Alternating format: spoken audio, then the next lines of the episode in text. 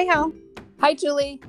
Welcome to episode 23 of the Rise for Educators podcast. I'm Julie. And I'm Holly. We are sister in laws and instructional coaches who decided to take our conversations out of the corner of our family gatherings and put them into a podcast. So today we have Dave Burgess with us, who probably doesn't need much of an introduction for most of our listeners. Dave wrote Teach Like a Pirate, co authored P is for Pirate with his wife, Shelley Burgess, and is an entrepreneur who disrupted the educational publishing world. We are going to learn about his tips and tricks for how he went from an all star teacher to a CEO of a multi million dollar company. Well, welcome, Dave. Super excited to have you here today. We've listened to several of your interviews, and your story is super inspirational. And your Teach Like a Pirate book is, I know, on my bookshelf, on so many teachers' bookshelves.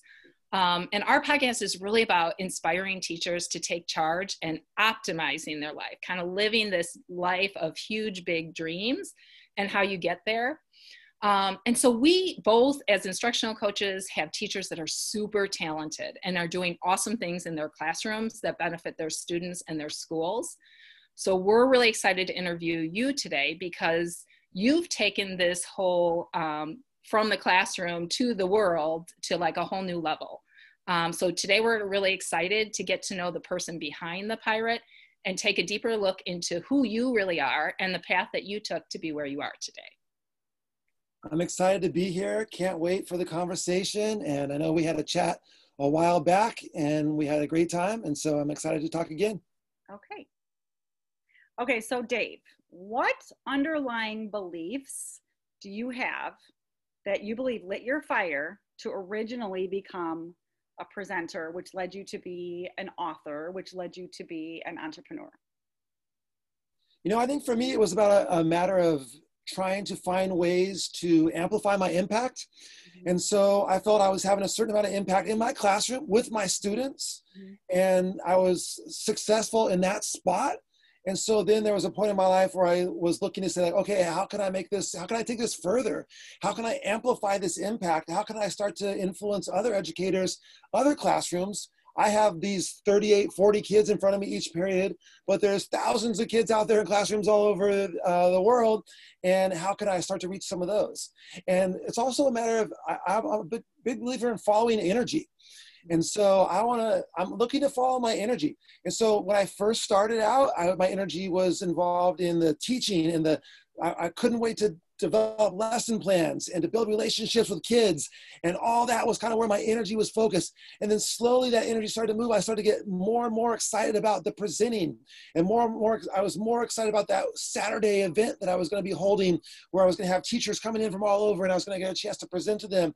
And then pretty soon it was like, oh, but now I want to write my book too. And so, so I started to follow that. Like, what do you want to do when everything else that you have to do is done?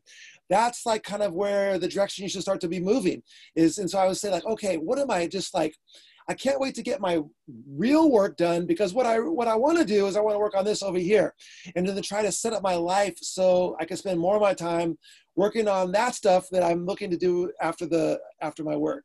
Yeah i think that's such great advice because you hear that just like follow you know what brings you energy. And so obviously initially that brought you energy um, but you've been doing this for years and you still seem to have this like really high energy level. So what is it now that you uh, is that still where is your energy now? Are you still doing that? Are you still following your energy Absolutely. And now, but now it's shifted. And so for a while it was, hey, how can I amplify my impact? How can I write my book? How can I share my message? How can I go out and speak? How can I influence more people? How can I work to become more persuasive, more charismatic in front of an audience and to draw to draw people in? So it was all working on kind of on myself and how to spread my message. And then all of a sudden it shifted and it became like, okay, But now I don't feel that like my book is the whole story. I don't feel that I have all the answers. And so, how can I start to amplify some other voices? How can I take other people who are doing amazing and cool things and other practitioners out there who are crushing it in their classroom and help them to amplify their impact and try to convince them that they need to share their message on a wider scale? And so, that's when we started the publishing company. And so, uh, you know, for the for at first the big vision was, hey, I'm going to write this book. I'm going to go and speak. That was the whole vision of the company. And then it was like, oh, wait a second. Look at all these other people. Look at all these other things that we could do. And so now I, we, we publish over 100 different books and we work with probably over 150 uh, different authors. And we have uh, lots of speakers that we work with now that are authors. And so now my energy is really, I don't even check my rankings anymore. Like people say, like, what's Teach Like a Pirate? I haven't even checked my ranking in probably months and months. And you know, I rarely tweet my uh, book link or anything like that. It's all about, oh, what is this person? How, how can I help this person share their message more? Okay, that's really cool. I see you doing that on Twitter. It seems like you like really are raising people up, the authors that you work with and spreading their message. So that's really cool. Yeah, I was thinking, you know, mm-hmm. you're talking about kind of moving from this idea of like being really self focused and moving yourself forward. Was there a moment that you can point to that really changed that focus to be like, oh, okay, now I understand like my focus currently is more moving and amplifying other people's voices? I think it's something that came kind of um, just authentically by working in the space and by feeling that, like, people would always say to me, um, like when, when's your when's like teach like a pirate 2 coming out? Right? Or when's you know when's the next book coming out? And i said like well wait wait wait. I told my i think i, I felt like i told my story. I wrote my manifesto. Like that's one of the uh, things i mentioned to you all before is like write your manifesto. And so nobody likes lukewarm. Tell your story. And i feel like i wrote my manifesto I said what I wanted to say, and now I'm out sharing it. And then it got to this point of like where people say, like, well, if you could add something to teach like a pirate, what would it be? or what do you feel you left out? And I would always, or they would say, how come you don't have this in your book? Like, how come I noticed there's not a lot of ed tech in your book, or something like that. And I would say to them, well, let me explain to you exactly why there's not a lot of ed tech in my book. It's because I wasn't very good at it. That's why it's not in my book. And I wanted my book to be written from a very authentic space. If I didn't do it in my classroom and I was wasn't successful with it, it's not in there, right? Yeah. And so, but at the same time, I wasn't trying to write the encyclopedia of teaching. I wasn't trying to write the Bible of teaching. So when people say like, "Hey, how come if this book is so great, how come this isn't in there?" It's like, well, because it's my story. Yeah. But now let's add to it now let's find some people who are good at ed tech. Let's find some people who good are who are amazing at developing a student-led classroom. I was more, you know, I, I was good at some uh, more some teacher-centered strategies and presentational skills. That was one of my sweet spots, right? Mm-hmm. But now let's find some people that are great about project-based learning. Let's find people that are great at, you know, all these different elements of education we can bring to the table and create a much broader spectrum, much wider, you know, so live wide, read wide. And so I wanted to be able to provide um, a wider perspective on education for my readers, my followers. Yeah. Now, how many years, Dave, have you been um, out of the classroom and publishing? Yeah, so I taught for 17 years okay. at uh, West Hills High School in San Diego, California. I was a coach before that. Okay. Um, so you know, probably about 20 years there on the campus.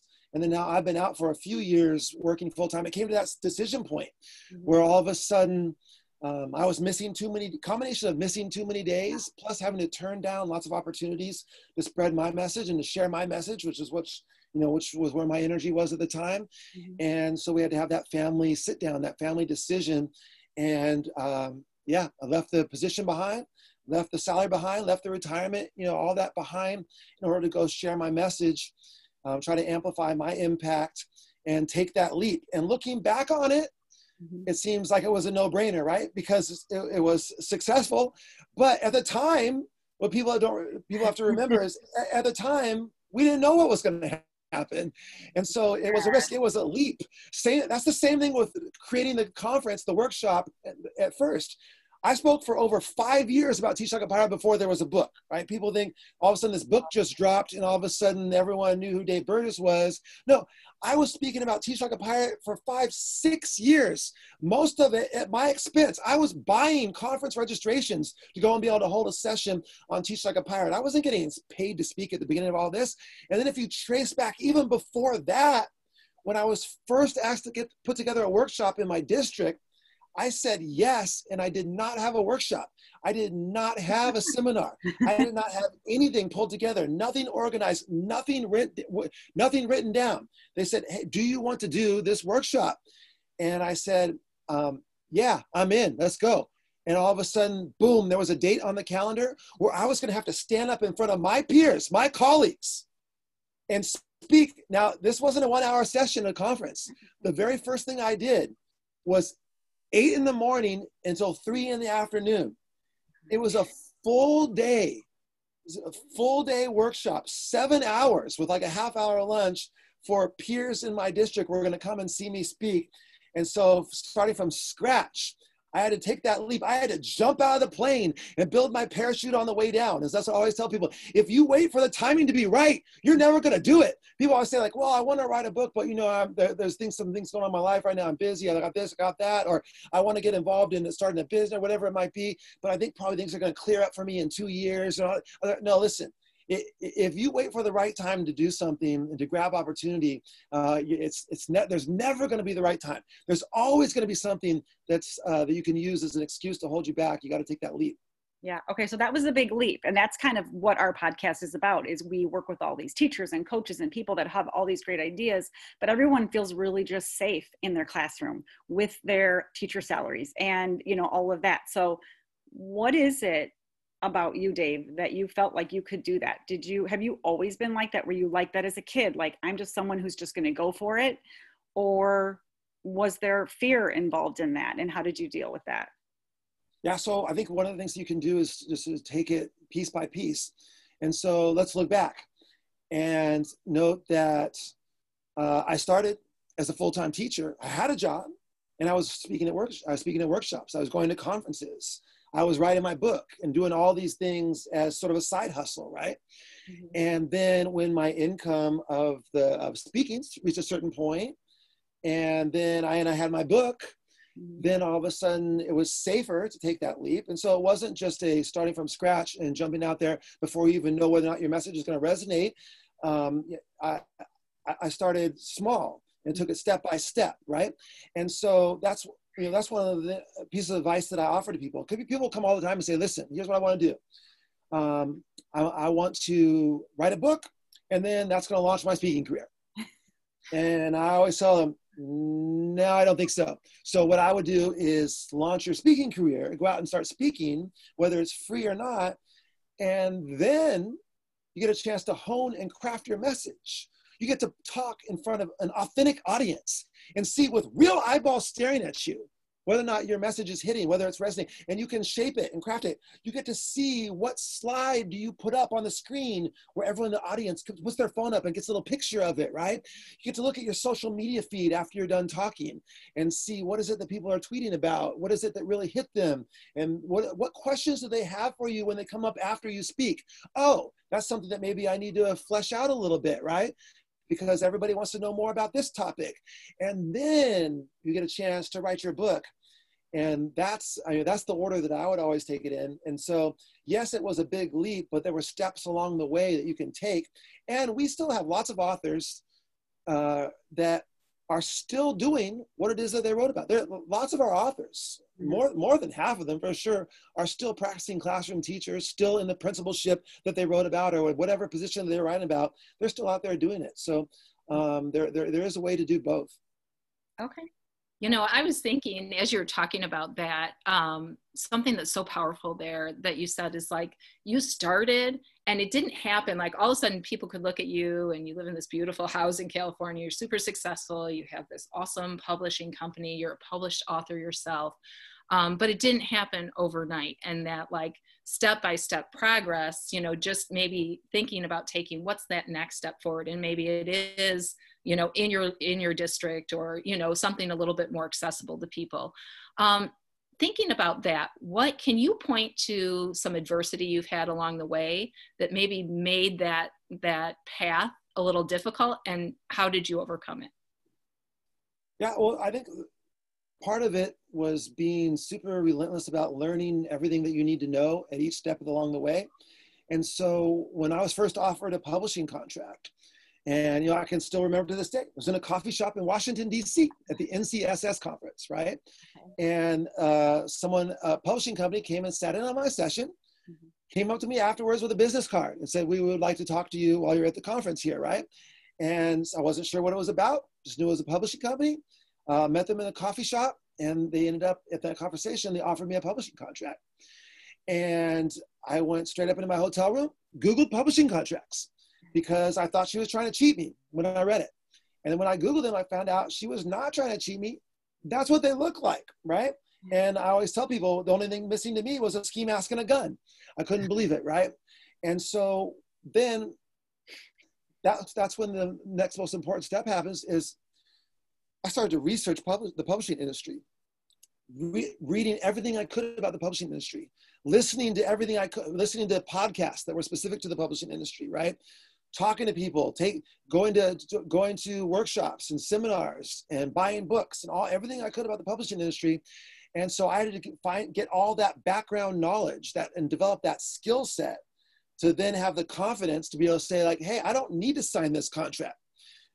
I can start my own publishing company with Shelley, my wife, and we can and we can we can do this and put publish our own book, right? Mm-hmm. And so every step along the way, how do you become a better speaker? Well, you start watching great speakers. You start learning from them. And you start reading about speaking. You start listening to people who are talking about speaking. How do you attract an audience? I took I took some of my background as a magician. Sorry, what, is, what, is the, what does a magician do in order to uh, attract an audience? What do they do to draw an audience in? How do they engage them? How do they evoke those emotions of wonder and joy and all that, right? Um, I looked at street performers. So I have some background in street performing. I have some background in all these different areas of my life outside, uh, outside of education came together. I was an MC. I was involved in rap and DJing and things like that for a while. Well, so how do you hold the attention of a party? How do you bring energy to a group of people? And all these different things around me. Um, I always tell people how look around the world and say, how can I use that? And so you have to look at sort of your skill set, your strengths, your talents, and think, all right, what is it that I do that's successful? How can I tie that into what I'm doing here? And then also, what am I missing? What do I need to know? Who knows that information? How can I connect with them? Or how can I get that information from them? And so, like, I don't have a business degree, but I have, uh, uh, I run a business that has been two years on the Inc. 5000 um, fastest growing company, privately held companies in the United States. It's a multi-million dollar corporation, and we run it from our house. And I have no business degree, no coursework in, in, in that at all. But I put in the time, paid the dues, along with Shelley, of course. And what do we need to know? Who needs to know it? Where can I get that information? How can I get to that next step? Yeah. So you obviously you sound like you're you're someone who lives a growth mindset right? I mean, you sound like you've just this very motivated person who um, you recognize your strengths and you fill the gaps by learning and having this, you know, authentic growth mindset. So my question is, what is next? Because I know people with growth mindsets usually don't like to just stay steady. So what is what do you think your future holds? Yeah, so we're I mean we're obviously super excited about all the projects that we have lined up to put out. We just put out a bunch of projects. 20 2020 will be our biggest year as far as number of books published. And so we still have lots of exciting books coming out. And so, um, and then we're, you know, looking at the 2021 lineup right now. And so we're trying to find that sweet spot. What's the right number of books to publish? How much do we want to scale? We don't want to become a big company. We don't want buildings and warehouses and all that kind of stuff, huge staff. And so how can we find that sweet spot? How can we find that place where we're successfully running this business and helping and supporting our authors, providing great educational materials for teachers and administrators, but yet um, not letting the business overrun our life. And so um, we're trying to, I think the future for us is like, hey, how can we delegate some of this? How can we find that sweet spot? How big do we want to scale? Where, where do we need to uh, to look to make some switches and changes in how we run our operations in order to be able to capture some of that time back too. Okay, so kind of I'm seeking some balance. I know you have you have kids, right? Absolutely, I have uh, two, two, two, two children. Excuse me. Okay, and how old are your kids? So, uh, 19 and 16. Oh, okay, about the same age as my kids. So you're kind of seeking now that balance, like how can you keep this going, but um, have it be manageable. So here's my question. I was thinking about you, you know, you have, you kind of are this publishing company that's very approachable for teachers in the classroom who have these ideas. So you get all these pitches. Um, here we are, September of 2020, and you're getting all these pitches in. I'm guessing that you kind of see the waves of like the trends in the types of pitches that you get. So I'm kind of curious can you speak a little bit about what trends have you seen in terms of the ideas that you're getting? Yeah, so I think that there's uh, right now the big trends are um, well, there's a few. So one obviously is technology, along and especially um, blended learning, remote learning, distance learning. Um, everyone is desperate for more ways that they can uh, engage and empower and teach a curriculum in a virt- through virtual spaces or blended spaces, not knowing what's going to happen. Uh, the, the second big trend right now is uh, um, with anti-racist work and equity work mm-hmm. and all, and diversity and all of that. And so that's that's a big trend. And just kind of school culture in general, I think is a big trend as well. We're also seeing um, people moving more and more. Uh, so we always we're, we're looking for things that are evergreen, which means that we want things that, although they are hopefully applicable for teachers right now and for administrators right now, but they have some principles behind them that is there's going to be some longevity. They're not going to become obsolete. So, for example, we're uh, we get pitched, you know, ten times a week what I would call the pandemic book, right? uh, yeah. And I, I I don't want the pandemic book to be perfectly honest with you because I don't think that's evergreen. Mm-hmm. And you know, I think that might be hopefully it's not evergreen, right? And so I think it's perfectly legitimate to take something like that and say, well, how can you adjust to rapid change and disruption? And how can you uh, trans how can you transform education in the face of turbulence and challenges and obstacles?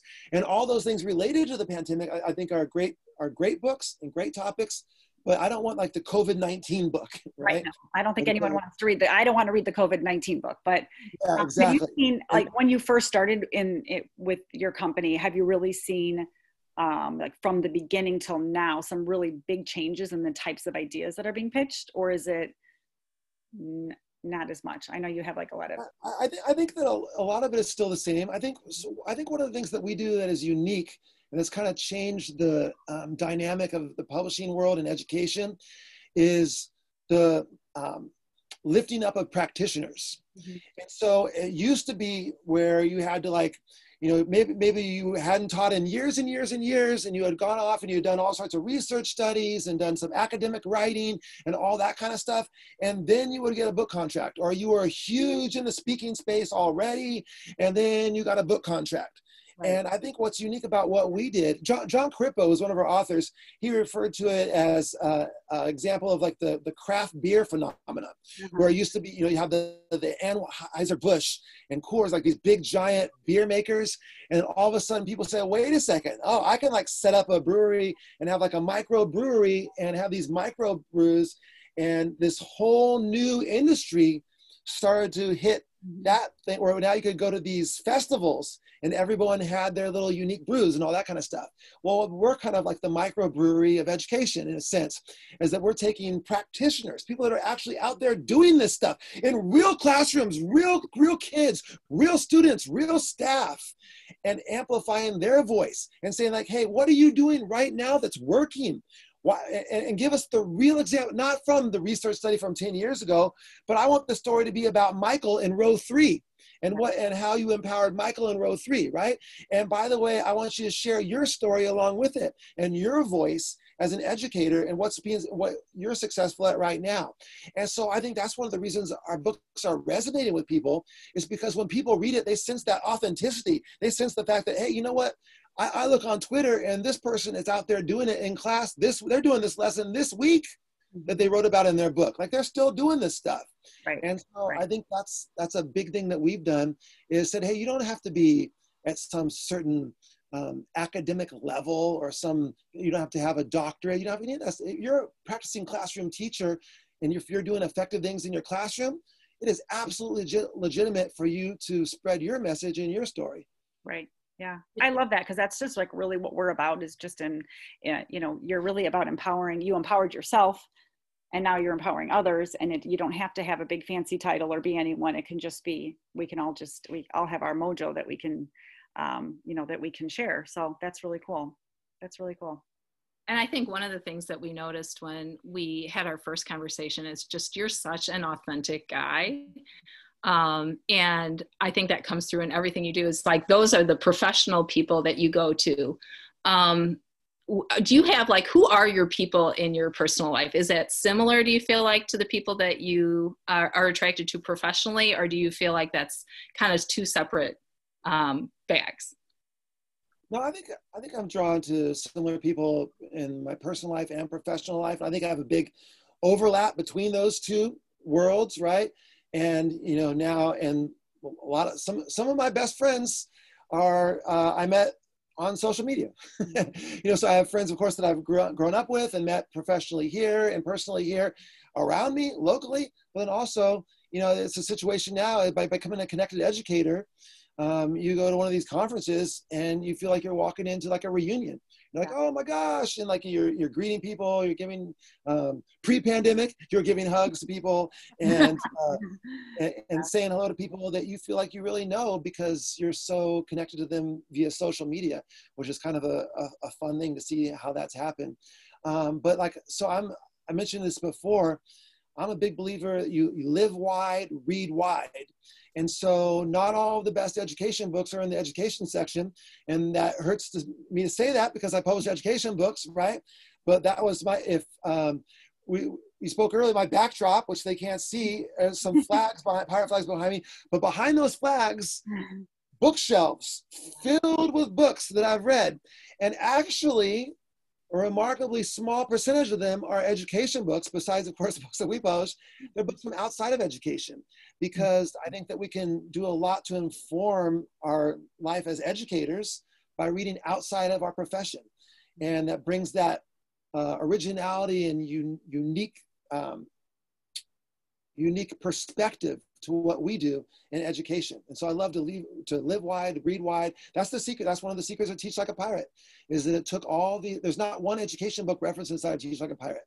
It's all books outside of education that influenced me, all my activities outside of education and how they impacted me as an educator. Hmm. So, what's on your bedside table right now that you're reading? My bedside table right now is I'm reading a book on running actually. And it's about uh, how to uh, run more injury free and how to um, Good luck with that. Good luck with that. I, I ran a marathon and uh, my body fell apart afterwards. So, what are the t- what is it telling you? so I, I get these little obsessions, and that, that's what I was talking about about learning what you need to know, uh, and and really diving deep into what your interests and what your passions are. Now, I used to be a basketball coach. Now I could show you just crate after crate, like storage bin after storage bin of my basketball library of books, videos, lecture notes, and all that kind of stuff. I remember one one season I decided I'm gonna, you know what, I want to do the, I'm gonna use the matchup zone on defense this year with my uh, girls varsity basketball team. There were some reasons why I wanted to move to a matchup zone. Well, I could go show you in my uh, attic garage thing over here. I have a bin. I have probably 35 instructional videos just on the matchup zone. One defense, mm-hmm. matchup zone. I probably have 15 books on the matchup zone, mm-hmm. and I've been to every single clinic and workshop I could find to learn about the matchup zone when I wanted to implement the matchup zone with my team. And so, same thing when I got into teaching, it was the same thing. Publishing, same thing. Marketing, entrepreneurship, all these things. I'm diving deep and going in and trying to learn everything I possibly can about that topic. And so right now, one of my passions is running. So right on my nightstand uh, is that book on running, and plus the book I just finished on running. And so uh, I, I think that's kind of getting relentless about the pursuit of knowledge Yeah. and uh, in the area that you are currently interested in is super important. yeah you're such a passionate passionate person i love that um, so you had mentioned that you're getting into running and you were thinking about starting a podcast. Where are you where are you with all of that? I'm still, yeah, I'm still everyone, you know, after I get interviewed by everyone on their podcast, and I already asked you, is I always say like, okay, so now you got done asking me questions. Now I have questions for you after the recording's all over. okay what's, what, what's your microphone? What's your what? What are you using to upload your podcast? How are you like getting it to the distribution channels? How are you? And I Yeah. start asking all everyone that interviews me. I'm asking, I'm interviewing them and grilling them afterwards. yeah we're gonna do So, yeah, I'm in the into research- podcasting. I'm in the massive research space space right now, uh, considering jumping into the podcast arena, and um, and so that's that's one of the things I'm working on. Okay That's one thing I noticed too when we had our last conversation is, and I think that's what makes you so real and authentic is like you really do have a growth mindset because you're looking to learn from everyone out there. And it doesn't matter who they are, you know, if they're published, not published, like you're just really looking to learn from people. And I think that's, you know, that that's awesome. I also love that you have that idea of like, I can take something from a totally different venue and put it with what I'm doing and kind of, and I think that's where some of the best creativity comes from. yeah Okay, so Dave, we've got some creative questions for you. All right, we have a All quick poll. Uh, let's see what we can learn from this. Okay, we're going to ask you uh, kind of an either or question. So, mountains or ocean? Ocean for sure, yeah. So um, I, I do I do like the mountains, but if I have to choose, it's it's I- I'm going to the ocean.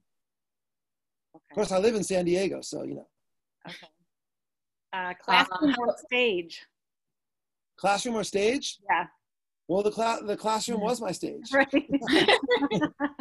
I can see that so- i can see that most things are your stage. I think that that is your Yeah. uh, you're And- and very so- um, yeah, Yeah. so I, I like the combination of both. I, I what i people say do you ever miss teaching? I say well not really because i feel like i still am getting the chance to scratch that teacher itch by what i'm doing now. Right. i'm going around travel you know speaking now virtually but before that traveling around speaking still teaching still trying to you know work with authors and all that kind of stuff. And so uh, i still absolutely feel like a teacher like an educator even though i'm not in a um, actual classroom setting at the moment Okay, how about in your free time? Quiet night in or sold out concert? Uh, so this maybe will surprise people, but it would be 100% quiet night in. Mhm. that doesn't think that's one, I think that's one of the things that shocks people is they see me on stage and it's wild and crazy and I end in like a puddle of sweat and it's like, you know, I'm talking a thousand words per minute and it's intense and just unbelievably just kind of just like almost over the top energy, right? Yeah. And they think that maybe that's what, oh my gosh, like I can't imagine living with that guy. I, I, I spoke at a conference and afterwards, a, a woman sat in the front row who was a, a, uh, a friend of my friend's who was at the, at the conference. And my friend said to that person, like, hey, we're going to actually go out to lunch with Dave afterwards if you want to join us. And that person said, um, you know what? Uh, I'm going to I'm to go back to the hotel room and change clothes and let me get back to you, right? And then eventually they came to lunch. And this is what they confided with me after lunch. They said, hey, you know what? I'm going to be honest with you. When your friend invited me to come to lunch with you, I thought to myself, I just didn't think I could maybe manage it. Whole, I was thinking, oh my gosh, this guy's just going to be like so over the top and like I, I just feel like I'm would be tired if I had to like hang out with him all the time. And then they sat down at lunch with me and realized that I'm just, just a really calm, soft-spoken person and um, kind of an introvert. And so I get on stage, I go crazy. But if you were to talk to me in person, just off stage, I'm just uh, ordinary, introverted, kind of very uh, calm person. So would you say then after like giving a presentation or kind of being on that you definitely need your replenish time by oh, yourself? Oh, absolutely. I need, I need to decompress. Decompress, yeah. Yeah. What does that look like for you, decompression after the presentation? Yeah. So I mean, I'll sometimes I mean sometimes I'm I have to hop right onto into my rental car and go jump on a plane to the next spot. In which case, decompression looks like staring straight ahead for a plane flight. Where I said I was gonna, I said I was gonna work and do email, and ended up just like staring straight ahead for um, 90 straight minutes, whatever. But um, yeah, no, sometimes I just have to get away, go have, uh, maybe if I'm going to go out to dinner or something like that, it's going to be, which is a very small group of people as opposed to like go to the after party where there's going to be all kinds of people uh, hanging around and all that. So sometimes I just need a little space or a lot of times um, I can, it's very difficult for me to walk around a conference without, um, you know, just uh, stuff happening, right? Mm-hmm. And so sometimes I just need to go into my hotel room mm-hmm. in between session and just like sit and just relax and chill out and you know yeah i can relate to that yeah i think a lot of people can relate to that because you just can't be on all the time you know when yeah. you have that much energy you need to to uh, gather your energy last yeah. question i have one more question if you weren't in a classroom you weren't teaching um, you didn't own a publishing company you wouldn't you're not on stage as a musician or a magician what would you do where would you be you just try to wipe them all out, huh? Right. if you weren't doing anything else in the world, yeah. What, where could be those? What would what would you be if you were not those things? Uh, yeah, that's interesting. So I think that um, maybe I would like to look into. I'm big into community building. And I still think so. I think I would get on social media and maybe try to create some sort of a fitness community. And you know, that's that's a kind of a current focus and mm-hmm. passion of mine at the moment. And so maybe I would try to create some sort of fitness community, some sort of fitness coaching situation, and a place that people could tap into and get information, get inspiration, motivation, and um, collaborate with other people and so maybe maybe it'll be something in the fitness industry industry. Okay that's cool. I, well, I actually have one more question that i'm just curious about. So we talk about sorry. I, um, we we talk last question. We talk about daily habits um, and like we you know james clear and his habits and all that. Are there throughout your life are there habits that you are you a structured person um, are there daily habits that you feel have contributed to your productivity yeah, so I, I'm I, I'm pretty routine, and at various points, especially if I have uh, something that I'm trying to knock off and accomplish, then I can become very routine. Mm-hmm. And so, like right now, my fitness routine is very very structured, and I have a commitment to it. And I'm doing it every day, or six six out of the seven days. And actually, I'm committed that it's only six out of the seven days. Sometimes I want to do the seventh day, but I've learned that hey, it's important for me to have that recovery day, and that's just as important, if not more important, than adding that other ex- another exercise day on top of it, because I have to have that time for my body to process those adaptations and to kind of recover, regenerate, and be ready for my next six day little stretch. Okay, and so uh, I'm definitely structuring that, and and one of the keys is is people say, well, how do you how do you have time to consistently fit that in, or whatever it is that you're doing? How do you fit that in? And I always go back to this story that I learned from, I heard it on a Seth Godin podcast actually one time, where he was talking about this woman who swam every single day. She was this incredible uh, professional success. And she was so busy and her life was so scheduled in. And so the question that she always gets is, like, wait a second, you swim every single day? And she said, every single day, no exceptions. Wow. How do you fit that in? And she said, no, no, no. You are completely looking at this the wrong way. I do mm-hmm. not fit in my swim. I swim. I do that. That is in my, I swim every day and everything else has to fit around that. But I'm committed to swim every day. That goes in first and now everything else fits in around it. So that's kind of the way I look at it too. If I got something to do, I have something to write, I have some uh, workshop that I'm coming, pulling together, all that kind of, that goes in first. That's my commitment, and then all the other stuff fits in around it like that. And so, do I work out every day, six days or six days out of seven a week? I do. Uh, do I do it on when I have full schedules of travel, podcasting, the Zooms, virtual things, book releases, all that? Yeah, I do because that that that goes in first, and then I fit everything else around it. I love that passion, commitment, structure. Like you've got all the pieces in there. Because when you look at your success, it's like, wow, how did he get there? And, you know, I think everything you said here kind of leads there. But my absolute favorite thing about this whole podcast, Dave, is your authenticity. We absolutely loved having you talk to us today. Um, yeah, it was a great conversation. Yeah, thank, Thank you so much. so much for having me. I love that you two are out there sharing your passion uh, via the podcast.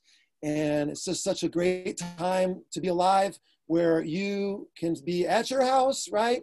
yeah. And what you what you can do via podcasting, via social media, via whatever, you can reach the entire world with your message, and uh, you can and you can do it, do it right from your house. And so I love that you two are taking advantage of that and sharing your passion and your love for all this with the world.